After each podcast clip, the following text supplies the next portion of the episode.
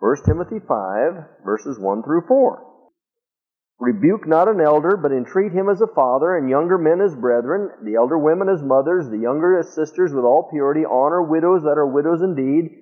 But if any widow have children or nephews, let them learn first to show piety at home, and to requite their parents, for that is good and acceptable before God. He says it's good for us to uphold biblical standards when relating to each other as Christians.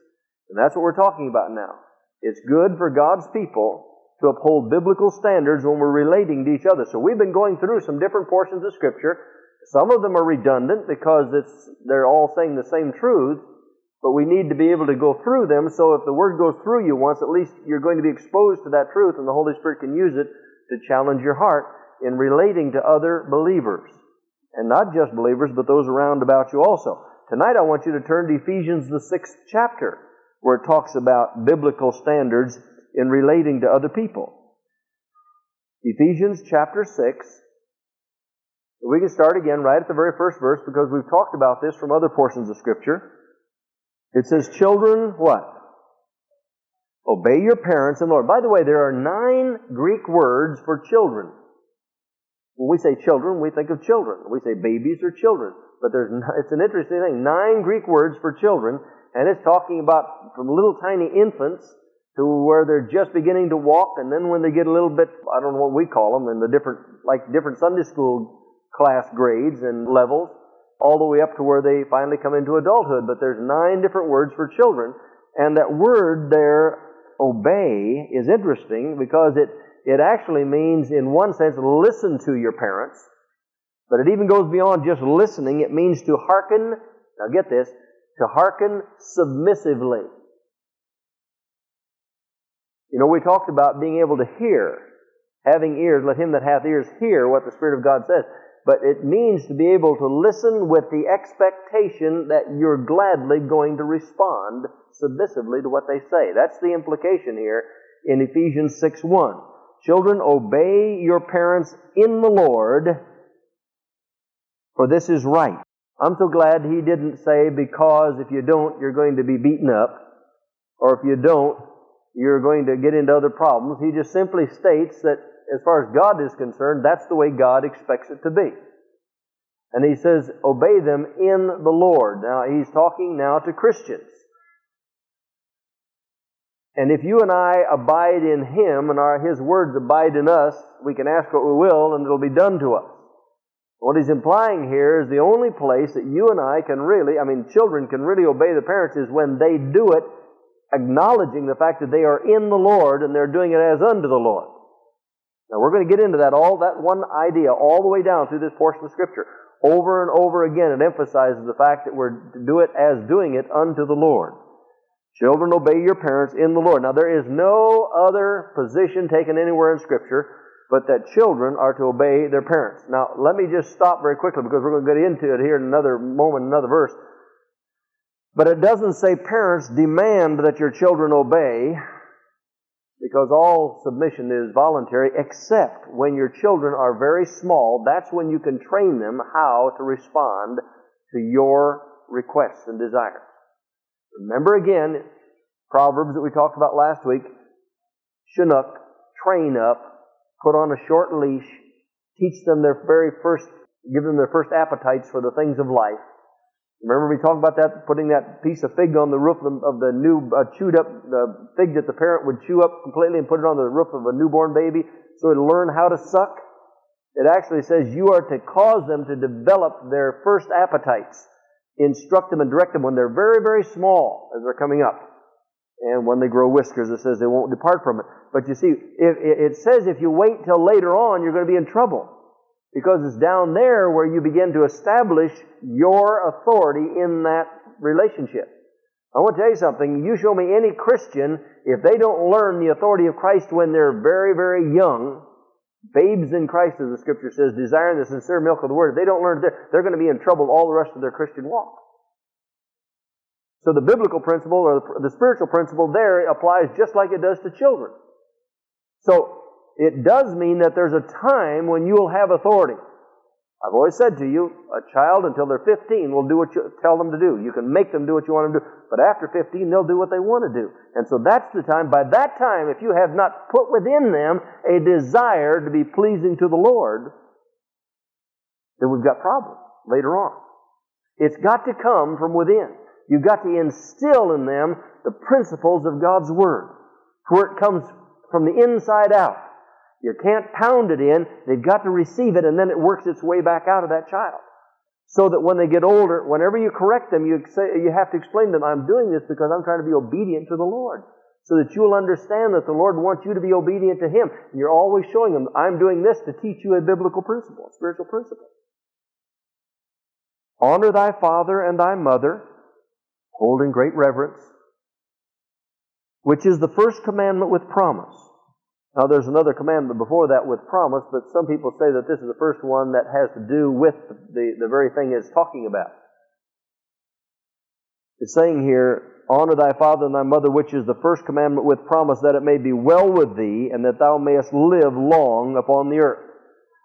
God says, now, by the way, let me, let me just say that this principle here does not mean that every child that obeys their parents are automatically going to live to be as old as Methuselah. It's saying, generally speaking, when you live a godly life, you will live longer than the unbeliever will. And I can give you personal examples of some who did obey their parents and honor their parents who didn't live to be old. So he's not saying, as a general rule, everybody that obeys their children, their parents, are going to live long. Now, isn't it interesting here how he changes it from what it said in the Old Testament? It was given to the children of the nation of Israel. It says, obey your parents and you'll live long in the land which the Lord thy God hath given thee. Now he's saying here now, what? Honor your father and mother, and you'll live long upon the earth. The same promise was there. And you fathers, provoke not your children to wrath, but bring them up in the nurture and admonition of the Lord. Turn back to Proverbs, the 11th chapter for just a second. Keep your finger in here now. Proverbs 11, verse 29. It's an interesting verse. He that troubleth his own house shall inherit the wind, and the fool shall be servant to the wise of heart. Let me read that to you out of the Living Bible. It's much more meaningful.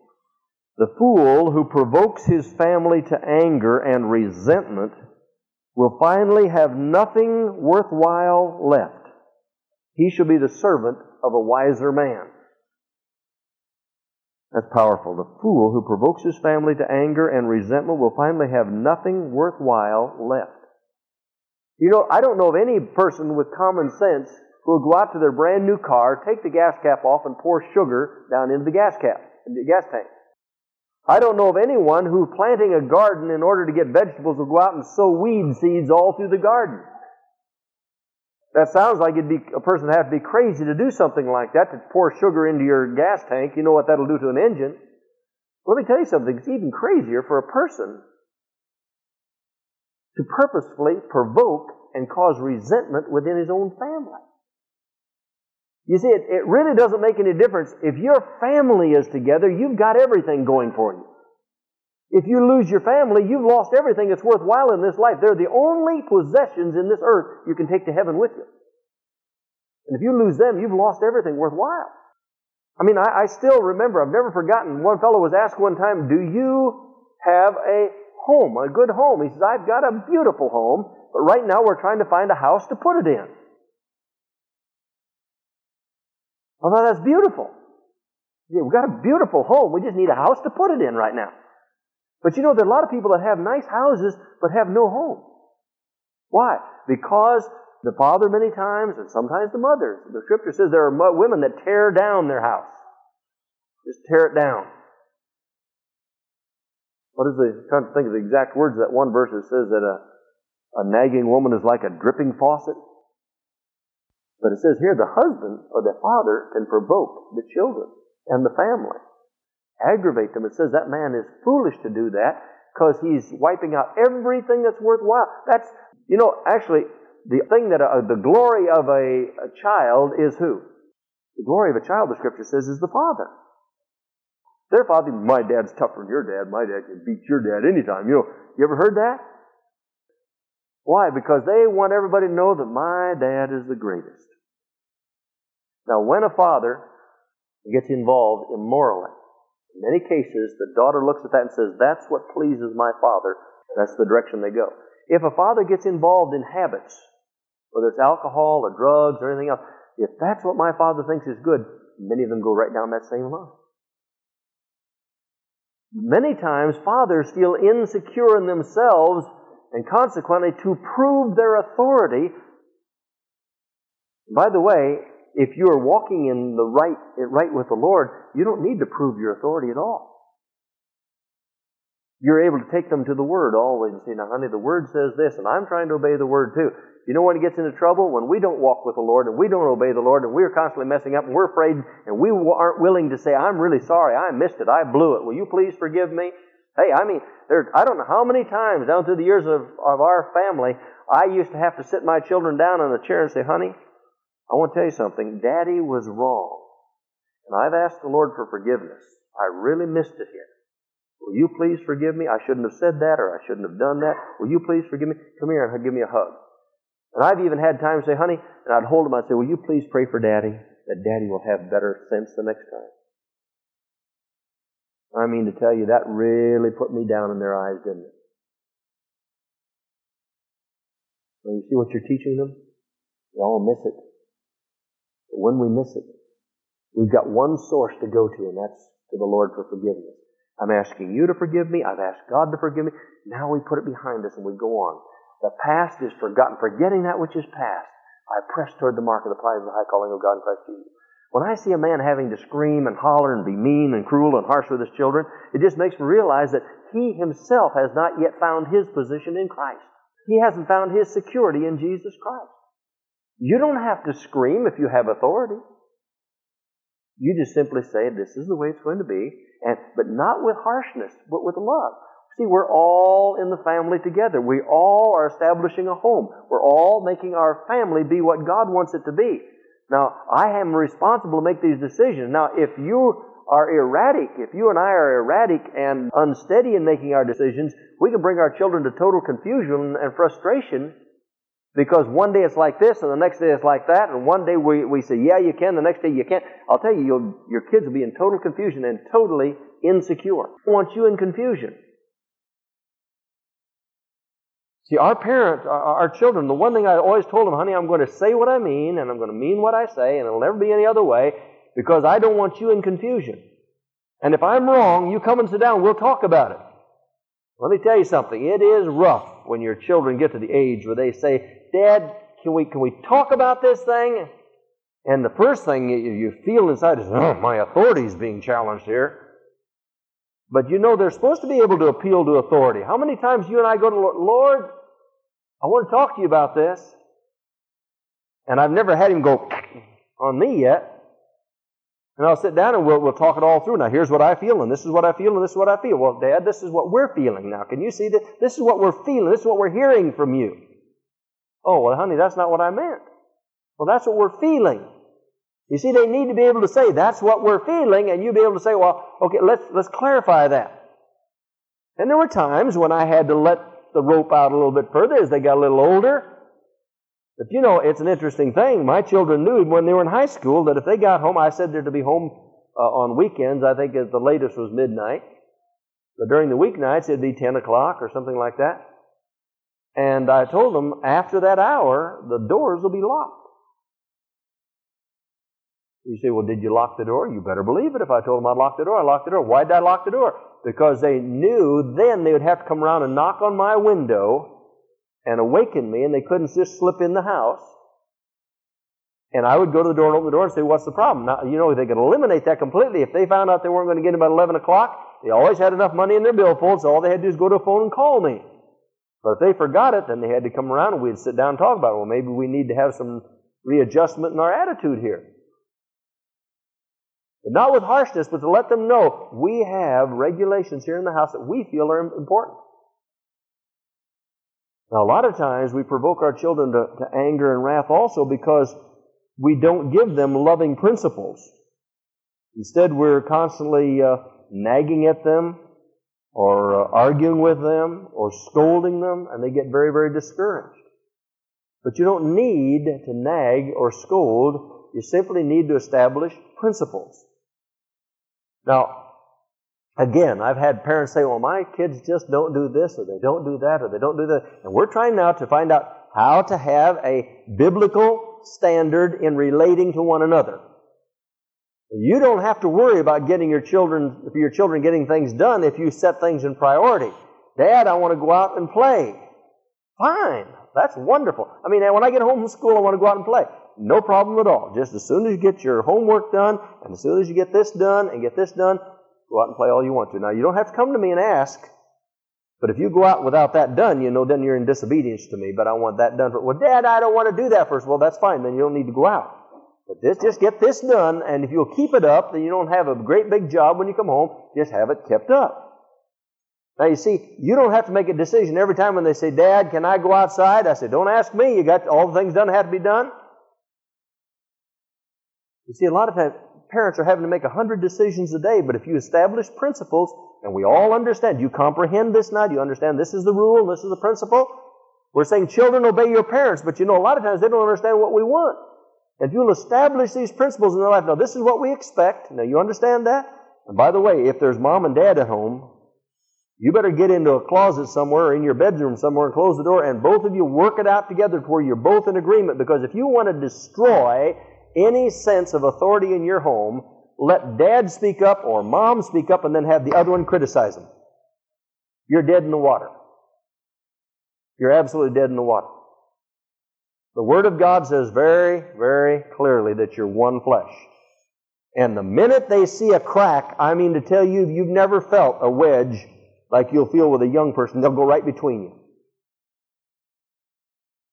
They'll go right between you every time. If they know they can divide you, and by the way, do you know something? That if the two of you aren't one and can't come into agreement, the devil's got the advantage over your whole family immediately? Why do you think the scripture says that the husbands love your wives and wives obey your husbands? There's to be a mutual respect for one another because both of you are to establish the same biblical goals. Now, if you don't, you're having trouble in your home. I can tell you right now. If the two of you don't have the same biblical standards, and it, number one, and the second thing, if you don't have respect for each other, well, I did have respect, but I don't anymore, then you better go back, ask God for forgiveness, and forget with that which is past, and reestablish your relationship one with another, or you're shot down. God said if a husband doesn't treat his wife as he ought to, as the weaker vessel, he cuts off his prayers. I don't care if the man can dance in the Spirit and sing in the Spirit and pray in tongues and I don't care what all these spiritual things he can do. If he is not treating his wife properly, biblical standards, God says you might as well shut up and don't pray anymore because I'm not going to hear you. It's very important we understand that. I have so many husbands and wives that I've known down through the years of my ministry that are just these spiritual giants and their homes are total disasters. And they don't understand. God says the home is the most important thing there is. Forget all about your public ministry out there. What about your home? Well, I can't get my family to agree with it. Then quit it and back off until the, you do come into agreement. What are we trying to do as a family here? What can I do to get my family back into spiritual alignment? Well, let me tell you why I say that. Let's say you witness to someone and they come to your home one day and the two of you and your husband, you and your wife are like this. They walk out, well, say, what in the world have they got that I want? If they walk in the house and your kids are like little terrors, tearing up the house and screaming and you're screaming at them, they think, where's the witness here? You see, the scripture says that we're to be an example in all manner of living. You say, well, that's, that's too tough, but it's not impossible if we'll follow biblical principles here. And it says here, Fathers, provoke not your children to wrath, but bring them up in the nurture and admonition of the Lord. That nurture and admonition is loving principles. Loving, bring them up in loving principles. Now, watch this now. In the nurture and admonition of what? Of the Lord. Now, what he's always saying is always refer them to the Lord. Always refer them to. We're doing this because we're submitting to the Lord Jesus Christ. Now, if your children never learn how respond to you in that way, in the days ahead, they'll have terrible time responding to the Lord Jesus Christ. Because you represent authority. That's why many evangelistic organizations are having a terrible time in working out on the streets because when you tell people that they need to respond to God like they did their father, they have a horrible image of a father. Or no image of a father. The father took off and left them. Then you have to go back and explain to them what the normal biblical principle would be of a relationship between a father and a son. Not the distorted one you've got, but what God says it is, and you need to respond to God in that way. Servants, be obedient to them that are your masters according to the flesh, with fear and trembling, in singleness of your heart, as unto Christ. Now, that singleness of your heart means giving them your best. Now, there were servants back in that day. In fact, it'll even talk about slaves later on. You see, Paul didn't approve of or disapprove of slavery. He was simply saying these are the conditions that are in our government right now, but these are the biblical ways in which we relate to them. Servants, be obedient to them that are your masters according to the flesh, with fear and trembling, and singleness of the heart. Here it is again. As what? As unto Christ. Not with eye servants as men pleasers, but as the servants of Christ, doing the will of God from the what? From the heart. Now, let, us just run through that very quickly now. First of all, you're to have singleness of heart. You're to give them their very best. If you're working for someone, you're to do everything you can to make them successful. That's the biblical principle. Why? Because whatever you sow, you're going to reap. As you give, it shall be given unto you later on. Now, whatever you're sowing, I don't care what it is, you can't pray for a crop failure later. You've got to, whatever you sow, that will come back to you. I have seen, I've been in the ministry long enough now to have seen it over and over again. Whatever you sow, whatever you sow, in your attitude, in your relationships, in your giving, in your, your service for Christ, whatever, whatever you're sowing, that's what's going to come back. In the same measure, it's going to come back to you. In singleness of heart, as unto Christ. So when you do the job, you don't do it for your master. You do it for Christ. I remember learning this principle when I first went to Bible school, and I found myself saying, Lord, please let me clean this practice room in a way that if you came and looked at it, you'd be pleased. Lord, let me stack these pop bottles. That was one of my assignments. Stack these pop bottles in such a way and keep the, get all the bottles sorted out and stacked in such a way that if you were to walk up, you'd be pleased. Lord, as I'm cleaning these toilet stools and urinals, I want to do it in such a way that when I walk out of here, you'd be pleased if you saw it. I don't care if anyone else sees it. I want you to be pleased. Lord, when I wash these windows, Lord, when I change these screens on these houses, when I go out and take a job for the school, I always said, Lord, I want to learn how to do it as unto you. Why? If you do that, you'll soon gain a reputation. People will say that person is dependable, and you don't have to worry about them cheating you. How many of you know that if you're a Christian, that ought to be automatic? And how many of you know that that isn't automatic today? I actually have had people say, I'd rather have almost anyone but a Christian work for me. Why? They think the world owes them a living. Glory to God, hallelujah. I can just waste time doing this. I can just do it, just whatever I can get done and get it out, get out here as quickly as I can. God is watching whatever you and I do, and we have to answer to the Lord for it. If we're cheating our bosses on time, or stealing from them in any way. You sow and you'll reap. You know, you know it wouldn't be right to walk up to your boss and pull his billfold out and take money out of his billfold and go home with it. But if you do it even in by not not doing what you promised to do when you come to the job, I've had people take jobs and then complain because they weren't making enough money. And I said to them, "What did they promise you when you came to the job?" Well, this much. Well, then why are you complaining? Well, I just can't make ends meet. Well, why didn't you know that before you started the job? Then you shouldn't take the job if that's not enough for you. But don't criticize your boss. Ask the Lord to help you to do the very best you can. And number one, He may give you a raise, or if you're faithful in this one, the Lord can give you a better job. How many of you know that if you and I are not faithful where we are right now, God's not going to give us more? He said, He that is faithful over little, I will make faithful over much. But if you're not faithful over the little, he says, take that which he hath and give to the one who has more. God says, whatever we sow, we're going to reap. You say, well, yeah, but my boss is a tightwad. Well, then why don't you work in such a way that he'll feel guilty because he's not paying you enough? Well, you're so valuable to him. But if he doesn't, that doesn't mean you don't work that way. It means that you work that way and say, Lord, I'm going to believe that you're going to open up a better door for me. Again, that boss is not your source. God is your source.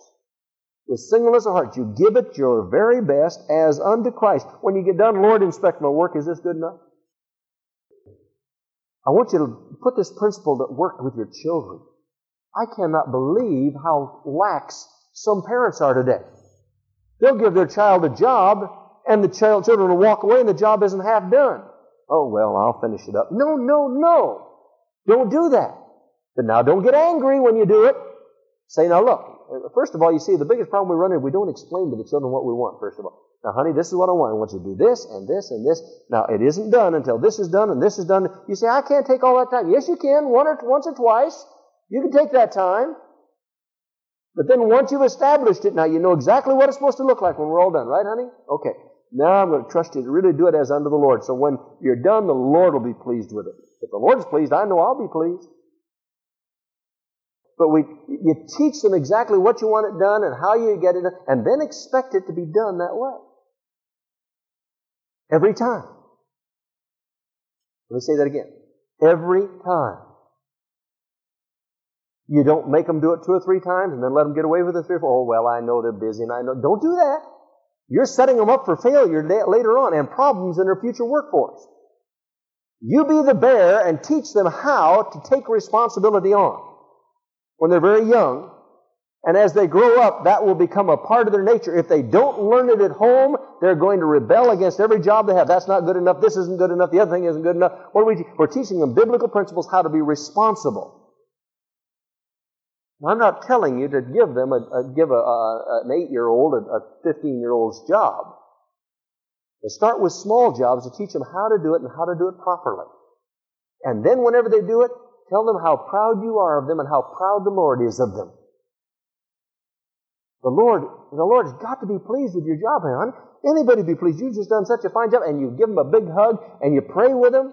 Lord, I thank you for this young girl and this, this, this little guy you've given me. I just thank you that you're teaching them responsibility. You're showing them how to do these things. And you're giving them wisdom and understanding so in the days ahead you can use them and they'll be successful for you.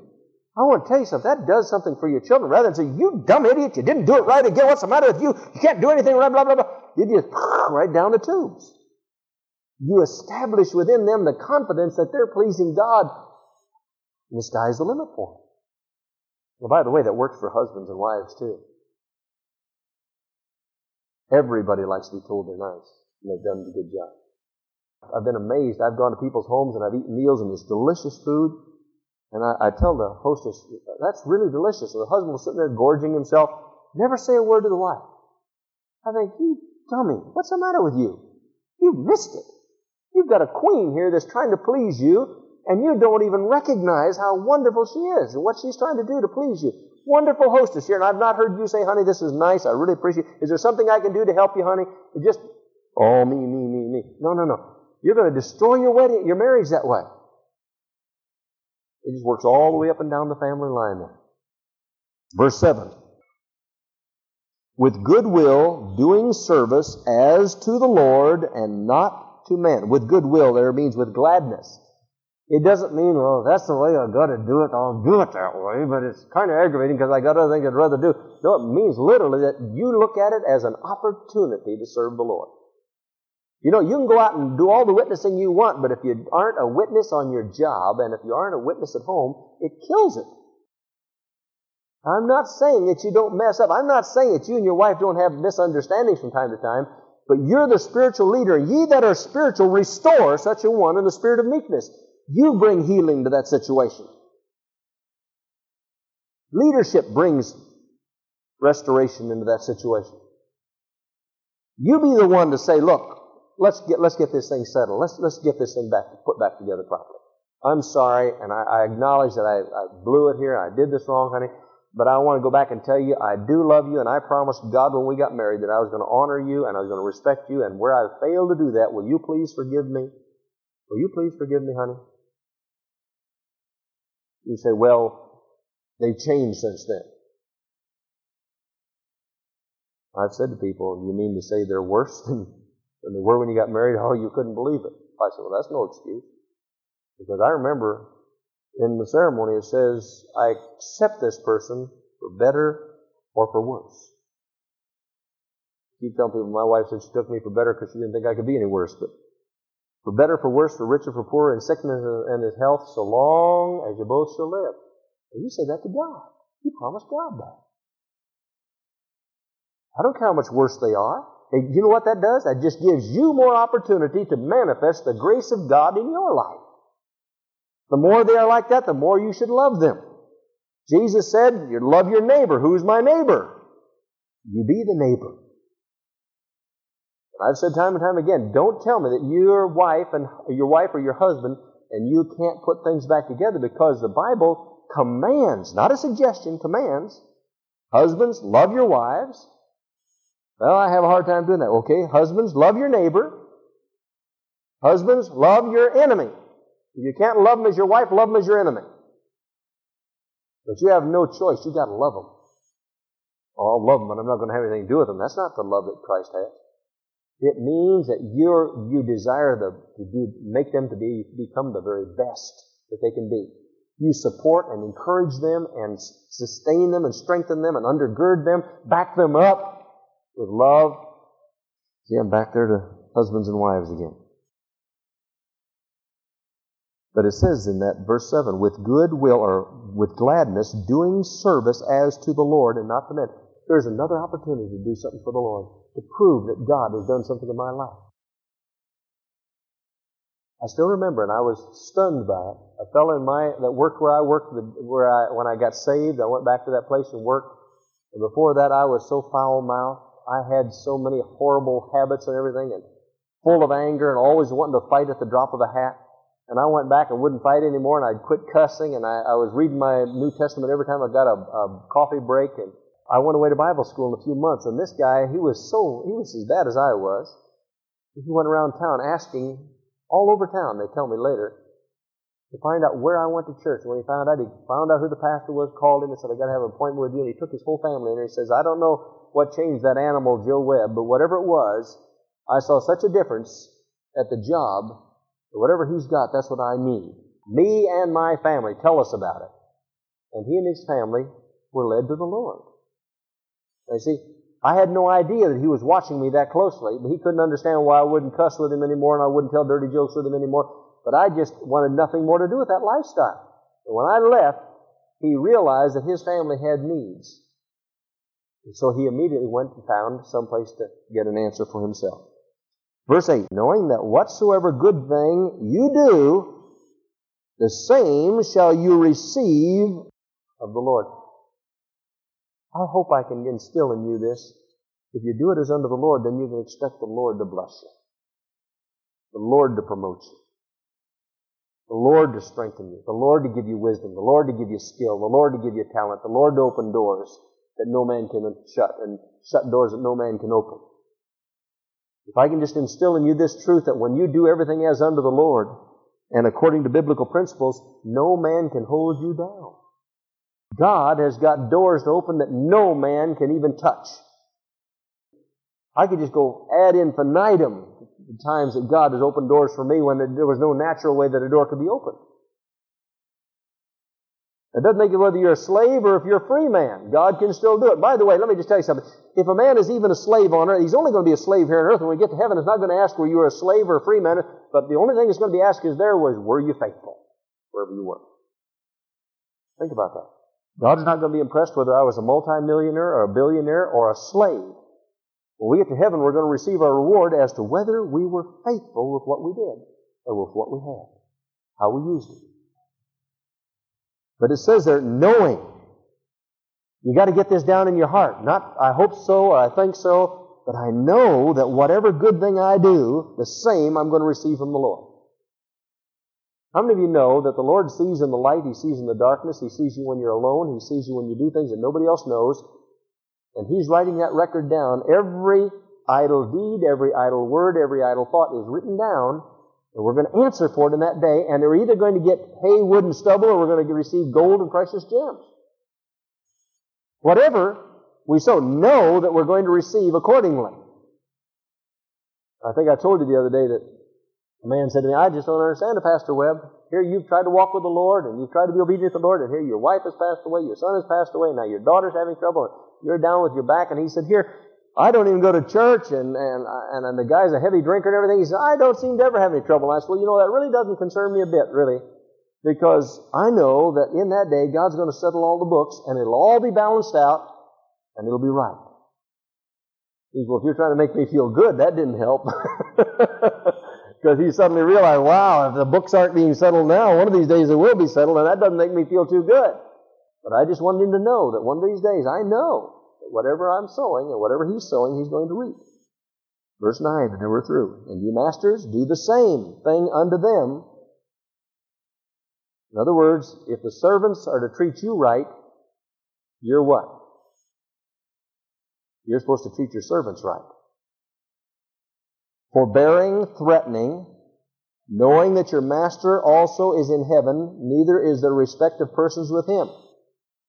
He says, Now, masters, I'll tell you, I have worked on jobs where a boss told me to do something, and I realized if I did what he told me to do, it would create a problem. And so when he came around, said, why didn't you do what I told you to do? I said, well, I just thought, he's, don't, just stop right there. He said, I didn't, I'm not paying you to think. I'm paying you to do what I tell you to do. I said, well, then I must be on the wrong job because I can't do any job without thinking. I don't want to get into trouble.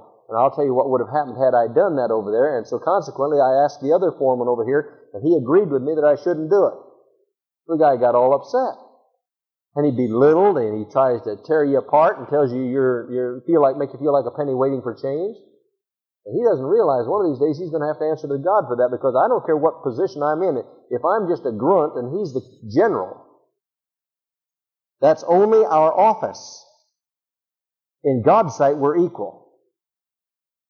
And when the servant is trying to do it as unto the Lord, as he serves the master, make the master successful, if that master turns around and begins to berate and put down and make him feel like he's dirt cheap, God's going to deal with that man.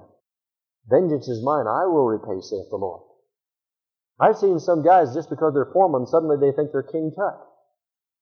And I've seen time and time again where they, I mean, I, I had a guy tell me one time, he says, I, I don't have time, I, I'm worth a thousand dollars an hour right now. I thought, boy, if I could buy you for what you're worth and sell you for what you think you're worth, I could retire. Only six months later to find out the guy's out of job, uh, out of work and looking out on the street trying to find something, just anything that he can get to survive. And I thought, boy, you know, what happens after a proud look? Fall. And these guys just, I mean, some of these guys just really thought, boy, now that I'm in office, the rest of you guys are going to get in line. The minute we get that attitude, we're in trouble. We should be there to build up and encourage and strengthen and make them feel worthwhile. You know, most, if foremen just realize if you can give people a sense of worth and purpose where they literally want to come to work and look forward to coming to work to be a part of a team, their, their production is going to go way up. If they can go home and say, boy, we had a good time today, we got this much done, and got that much done, and, and things are really looking good, and we're going to get this accomplished, and if we get there, or we're even going to get a bonus down the line, but then all of a sudden they're a part of the team. And I'll tell you, I just hate it when I hear of Christians that just look for two things five o'clock and payday. Because whatever they're sowing, God's not going to give them anything better in the days ahead. So here we're talking about children to parents, parents with one another, working relationships as masters to servants, servants to masters, if we'll operate by biblical principles and establish them in our homes and in our workplace, do it all as unto the Lord, and put every, point everybody low. We're doing this because this is what the Word says. This is what the Word says. This is what the Word says. They'll get that principle down in their heart, and they'll be established in the days ahead. They'll cause rejoicing in your heart. God will honor you, and they'll honor you. And as you would have others to do unto you, so should you do to them. That's the principle. Biblical principles. And this is good in God's sight. Good things for God's people is to operate by biblical principles in our interpersonal relationship. Oh, we got a lot of good things coming up, some more portions of Scripture I want us to get into. But if you can learn these principles and nail them down in your home, begin to practice them with each other, and when you miss it, say, I missed it. Will you please forgive me? And hug each other. Hold hands and pray together as a family. When you miss it, Take your children up on your lap and let them know you missed it. I flubbed it there. Will you please forgive me? Don't say, oh, forgive me. Ask them, will you please forgive me? Why? Because now the monkey's on their shoulder. And by the way, if somebody asks you to forgive them, I've had people say, well, he'll just do it again. She'll just do it again. So what? Jesus said 70 times 7 a day. Forgive. If they come and say, I'm sorry. They mean it. By the way, did you know that even though somebody says, I'm sorry, I really don't want to do that, that they might do it again? You better know it because you've probably done it. And you have to be patient. I am so glad God is patient with me. I'm telling you, I blow it so many times. But I come and say, Lord, I just acknowledge that's sin. That's disobedience. Will you please forgive me again? I don't know why I have to keep coming and asking you to forgive me for these things, but I'm back again, and I'm just so thankful for the blood of Jesus that cleanses from all sin. And Lord, I claim it again, and I ask you to just release me and set me free in that area so that doesn't keep happening all the time. I don't want to say that, or I don't want to think that, or I don't want to be like that. Will you please forgive me? You know what? He always says yes. And I'm so glad when I get up in the morning, he doesn't say, now let's see all those things you did yesterday. Let's go over those things you did again yesterday. Let's not blow that again today, you know. No, he rolls it up, and down at the bottom it says, paid in full by the blood of Jesus. He throws them behind his back in the sea of his forgetfulness, never to be remembered against me again. That's a biblical principle. How many husbands and wives have you, have you seen whenever anything goes wrong, you get historical? I didn't say hysterical, I said historical. There you go again, back there you did. I know a couple that have been married for 40 years. 40 years. And I said to them, why don't you get things healed up? No. I'm not going to get things straightened up. I said, you mean you, they, well, they told me they're, they're not going to get separated because they know what the word says. They're not going to divorce. And neither are they going to make up. So for the next 40 years, they're just going to continue to fight it out. I mean, that's dumb gone to seed. Forgive, even as God, for Christ's sake, has forgiven you. If you don't forgive, you're not forgiven.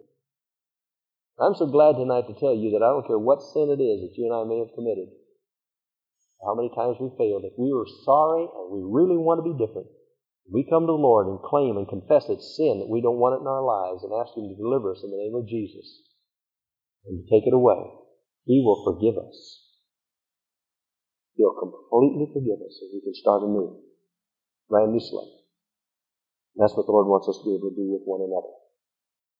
We've been talking about something that, you know, I realize I can go on and on and on and on in this New Testament concerning biblical standards when relating to other people. But that's one of the areas of difficulty today in many Christians' lives. They don't know what the Word of God says should be their conduct in their daily life in dealing with other people. And the Scripture says we'll know the truth and the truth will make us free. You see, if I know what the Word of God says and the situation comes up, I'll know how to respond to that situation. And I have so many people come to me and say, Oh, this is what happened and this is how I responded and I feel so badly now.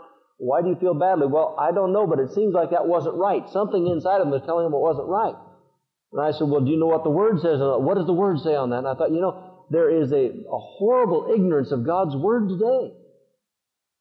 In many, many churches, people could not quote you three scripture verses if their life depended on it. People who have been in church for years could not quote three scripture verses.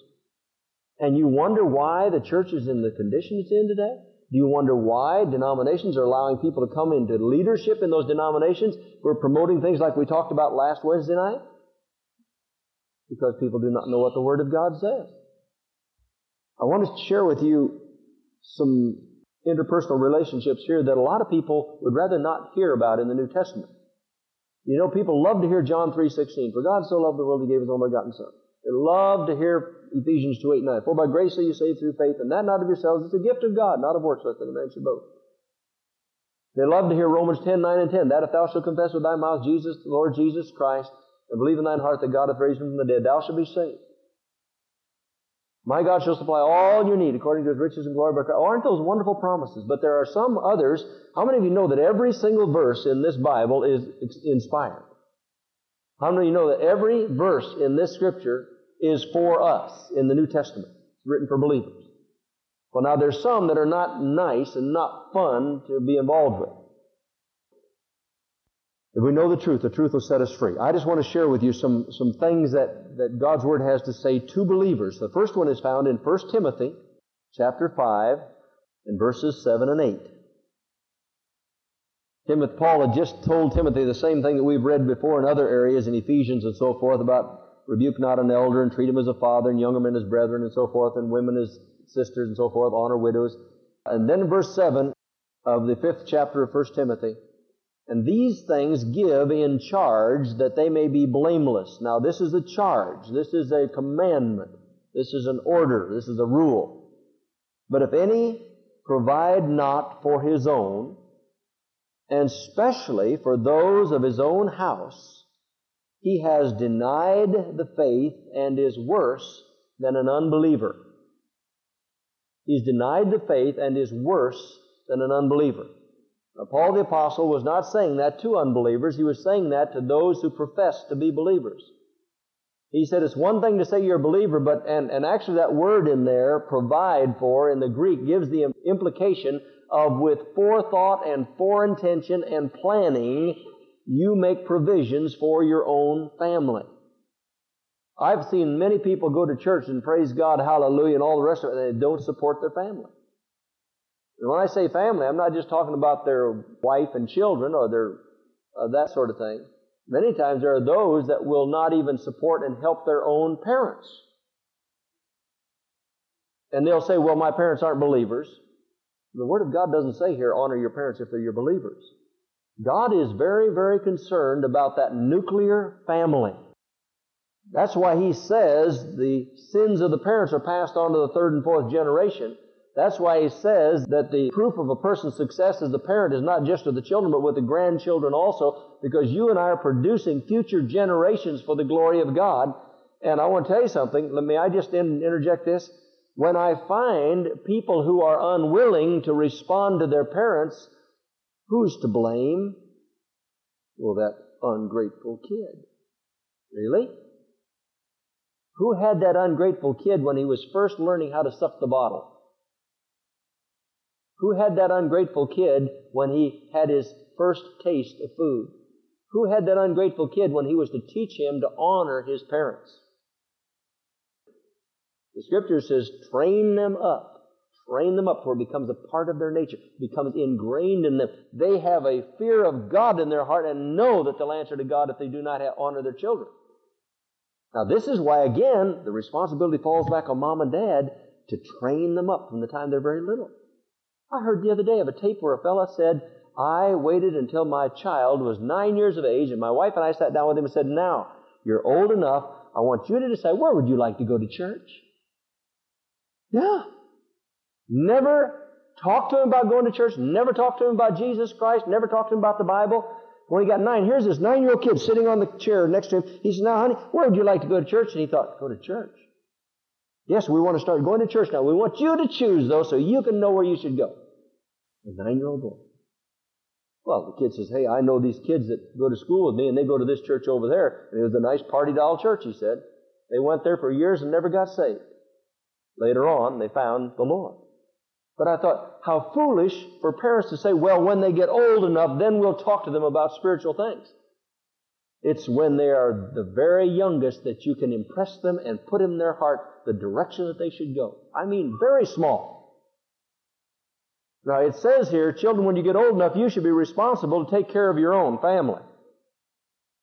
And it certainly does mean fathers with the family, and today, as horrible as it is, many mothers are having that whole load dumped on them. But God does not, that's not God's best.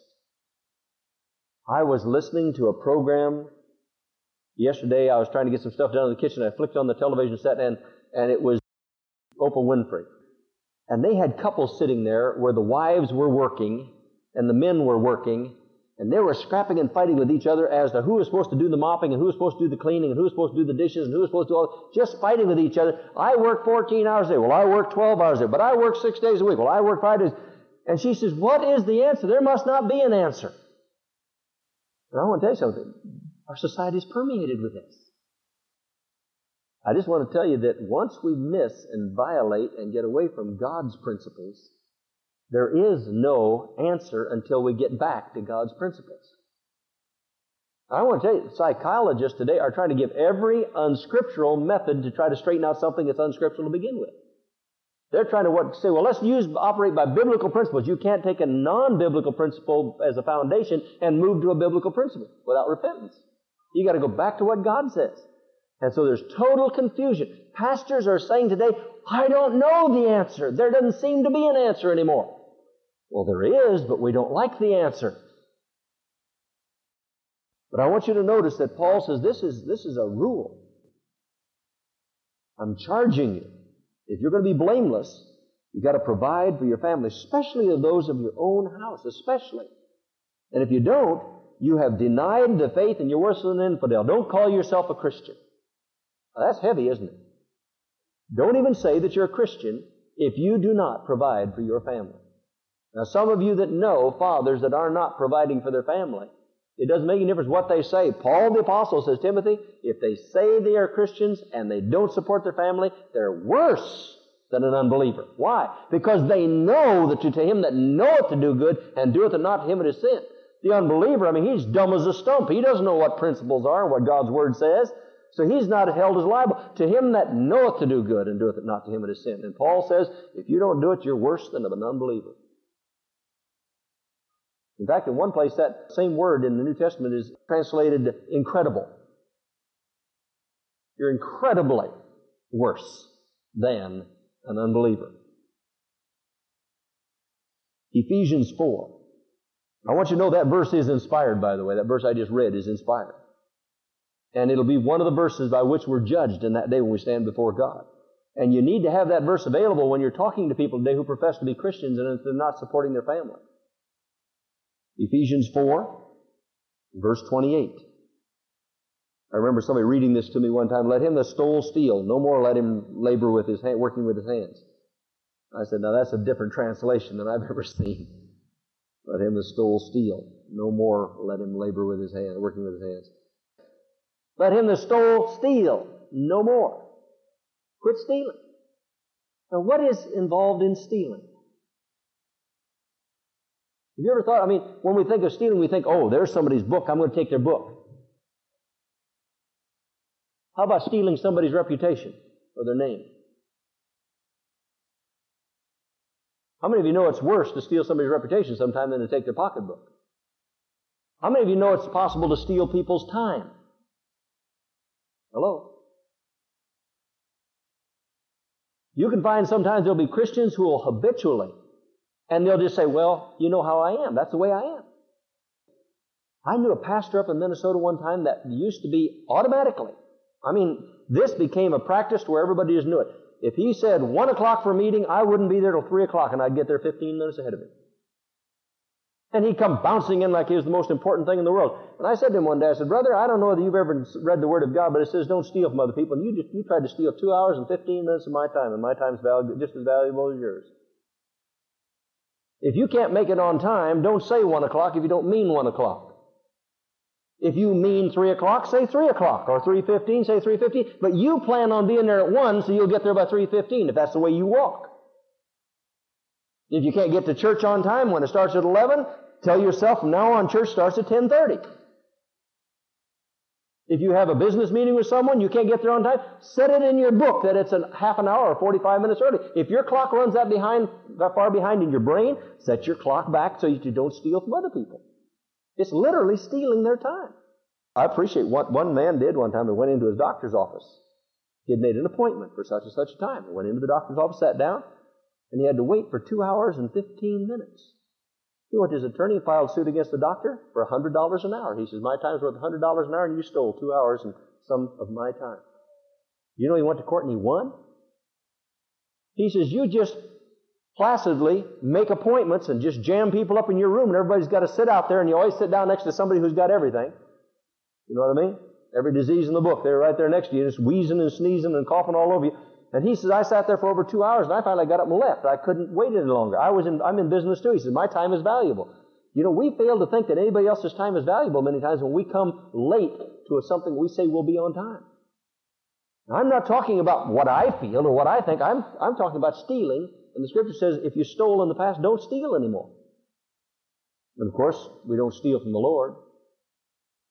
You'd be amazed how many pastors tell me, you know, we've got people that attend our church that when they're in church on Sunday, they'll put something in the offering.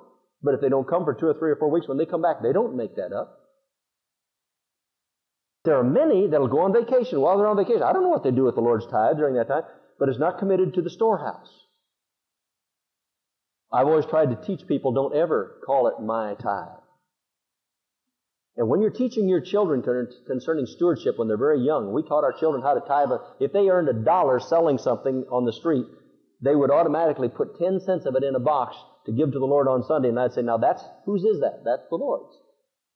Okay? But who's in charge of it right now? I am. Okay? Now what does the Bible say? They said, be faithful. It is required of a steward that he be what? Faith.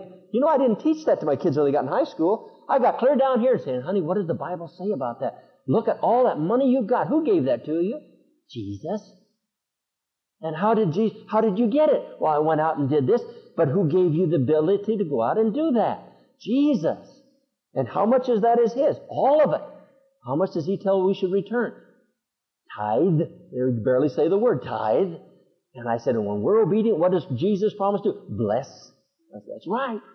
That's right. And the Lord's going to bless you. We never want to steal from Jesus, do we? No. Whose is that? His. What would happen if we didn't give it to him? That'd be stealing. Yeah, the Bible says don't steal. Way down here. Let him that stole steal no more, but rather let him labor, working with his hands, the thing which is good, that he may give to him that hath need.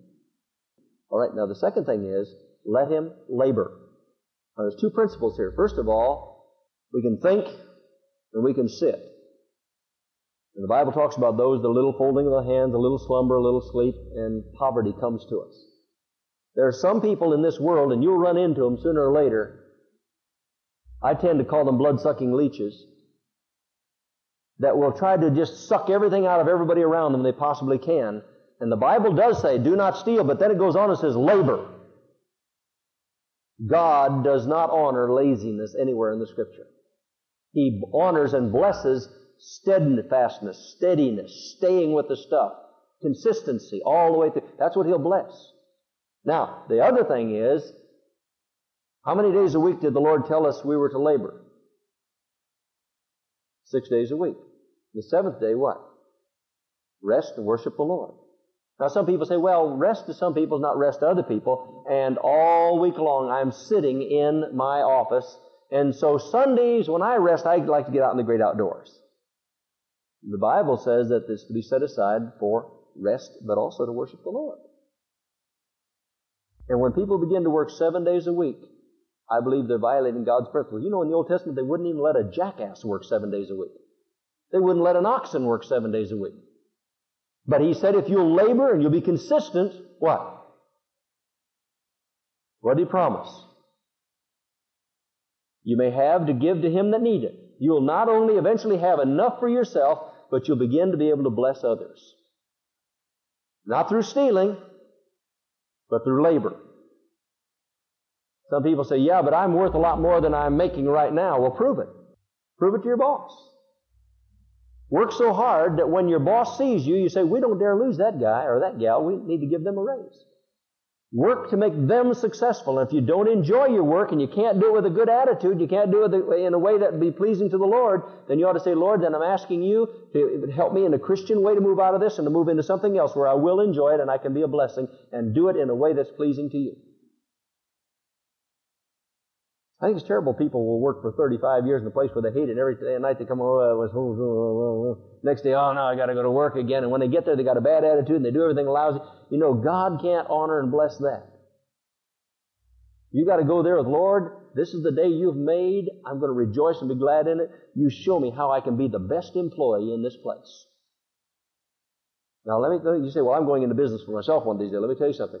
However you treat your employer, that's the way you're going to have your employees treat you in the days ahead. Whatever we sow, that's what we're going to reap. And that used to really make me concerned. So when I'd work for somebody, I'd say, I want to do more than anybody else has ever done while I'm working for them. Why? Because if I ever go into business for myself, I don't want a bunch of lazy slobs around and working in my place. Whatever I sow, I reap. You know, when the fear of God comes in our heart, we begin to see these principles, we'll realize that we don't get away with a thing. In any area of life, whatever we sow, we reap sooner or later. I was talking to a half sister of mine the other night, and she was telling me about the heartache with the grandchildren. And I can still remember when I first became a Christian, I looked at how she treated her children. And I thought, oh, I hate to see the day when their children come along and how the children are going to treat her after that. And, I mean, in like kind, exactly what's happened to her, uh, to, uh, that she did to her children, they've done to their children, and now they're doing back to her. I keep telling people you can't lay on buzzard's eggs and raise chicks. Whatever you sow, you're going to reap. If you don't love your children and cause them to love you and cause them to fellowship and want to be in a relationship with you, in the days ahead they'll walk out and say, look, take care of yourself. But you teach them God's principles of respect and authority. And when it comes into this verse here, we need to teach our children very young. Never do we steal. I, I, can. My dad wasn't even a Christian. I remember went into a store one time, and I went over when he was doing something else. I reached in and got some candy, and stuck it in my pocket. And we started down the street, and here I was going like this. And he, "What do you got there?" I said, "Candy." Where'd you get that? I had it. Had it? Where'd you have it from? I mean, back then for a penny, you'd get a whole fist, big fistful of candy. He said, Did you take that in there? Right around we went, right back in that store. Non Christian. My dad didn't profess anything about church. He called Moner over. He said, I want you to know something. He said, Son, tell him what you just did. He said, I'll get to that later. You tell him what you did. Pulled out a couple pieces of candy. He says, Is that all of it? And Dad said, reached in, I got the rest and pulled it out. He said, He took that from you. He stole that from you here in this store. He said, Now, first of all, I'm going to pay for it, but he's going to pay for it. And he made me give that candy back and tell him I was sorry. And when I got home, I got a tail burning. I mean to tell you. And he said, if you ever do that again? He says, you embarrassed me. You embarrassed the family. He says, you just a disappointment to, do, to me to do something like that. You know we never steal. If we want something, we work for it. I was just a little wadden. Well, it took me a long time to forget that until I became a teenager and I rebelled and I went and did my own thing and I was out stealing things right and left. But boy, when this hit me, this, this scripture, don't steal anymore, that spoke to my heart. And if we can teach our children this principle when they're very young, when they grow up, it'll become a real moral principle. I'll tell you, there'll be companies screaming to have them in their place of business. But these are powerful things that we need to understand in dealing with the world and dealing with other people. Interpersonal principles. It's good for God's people to uphold biblical standards when relating to others. If we do it, the others are not just the winners, we're the winners. And all these principles that God puts in here, He says these are for our benefit.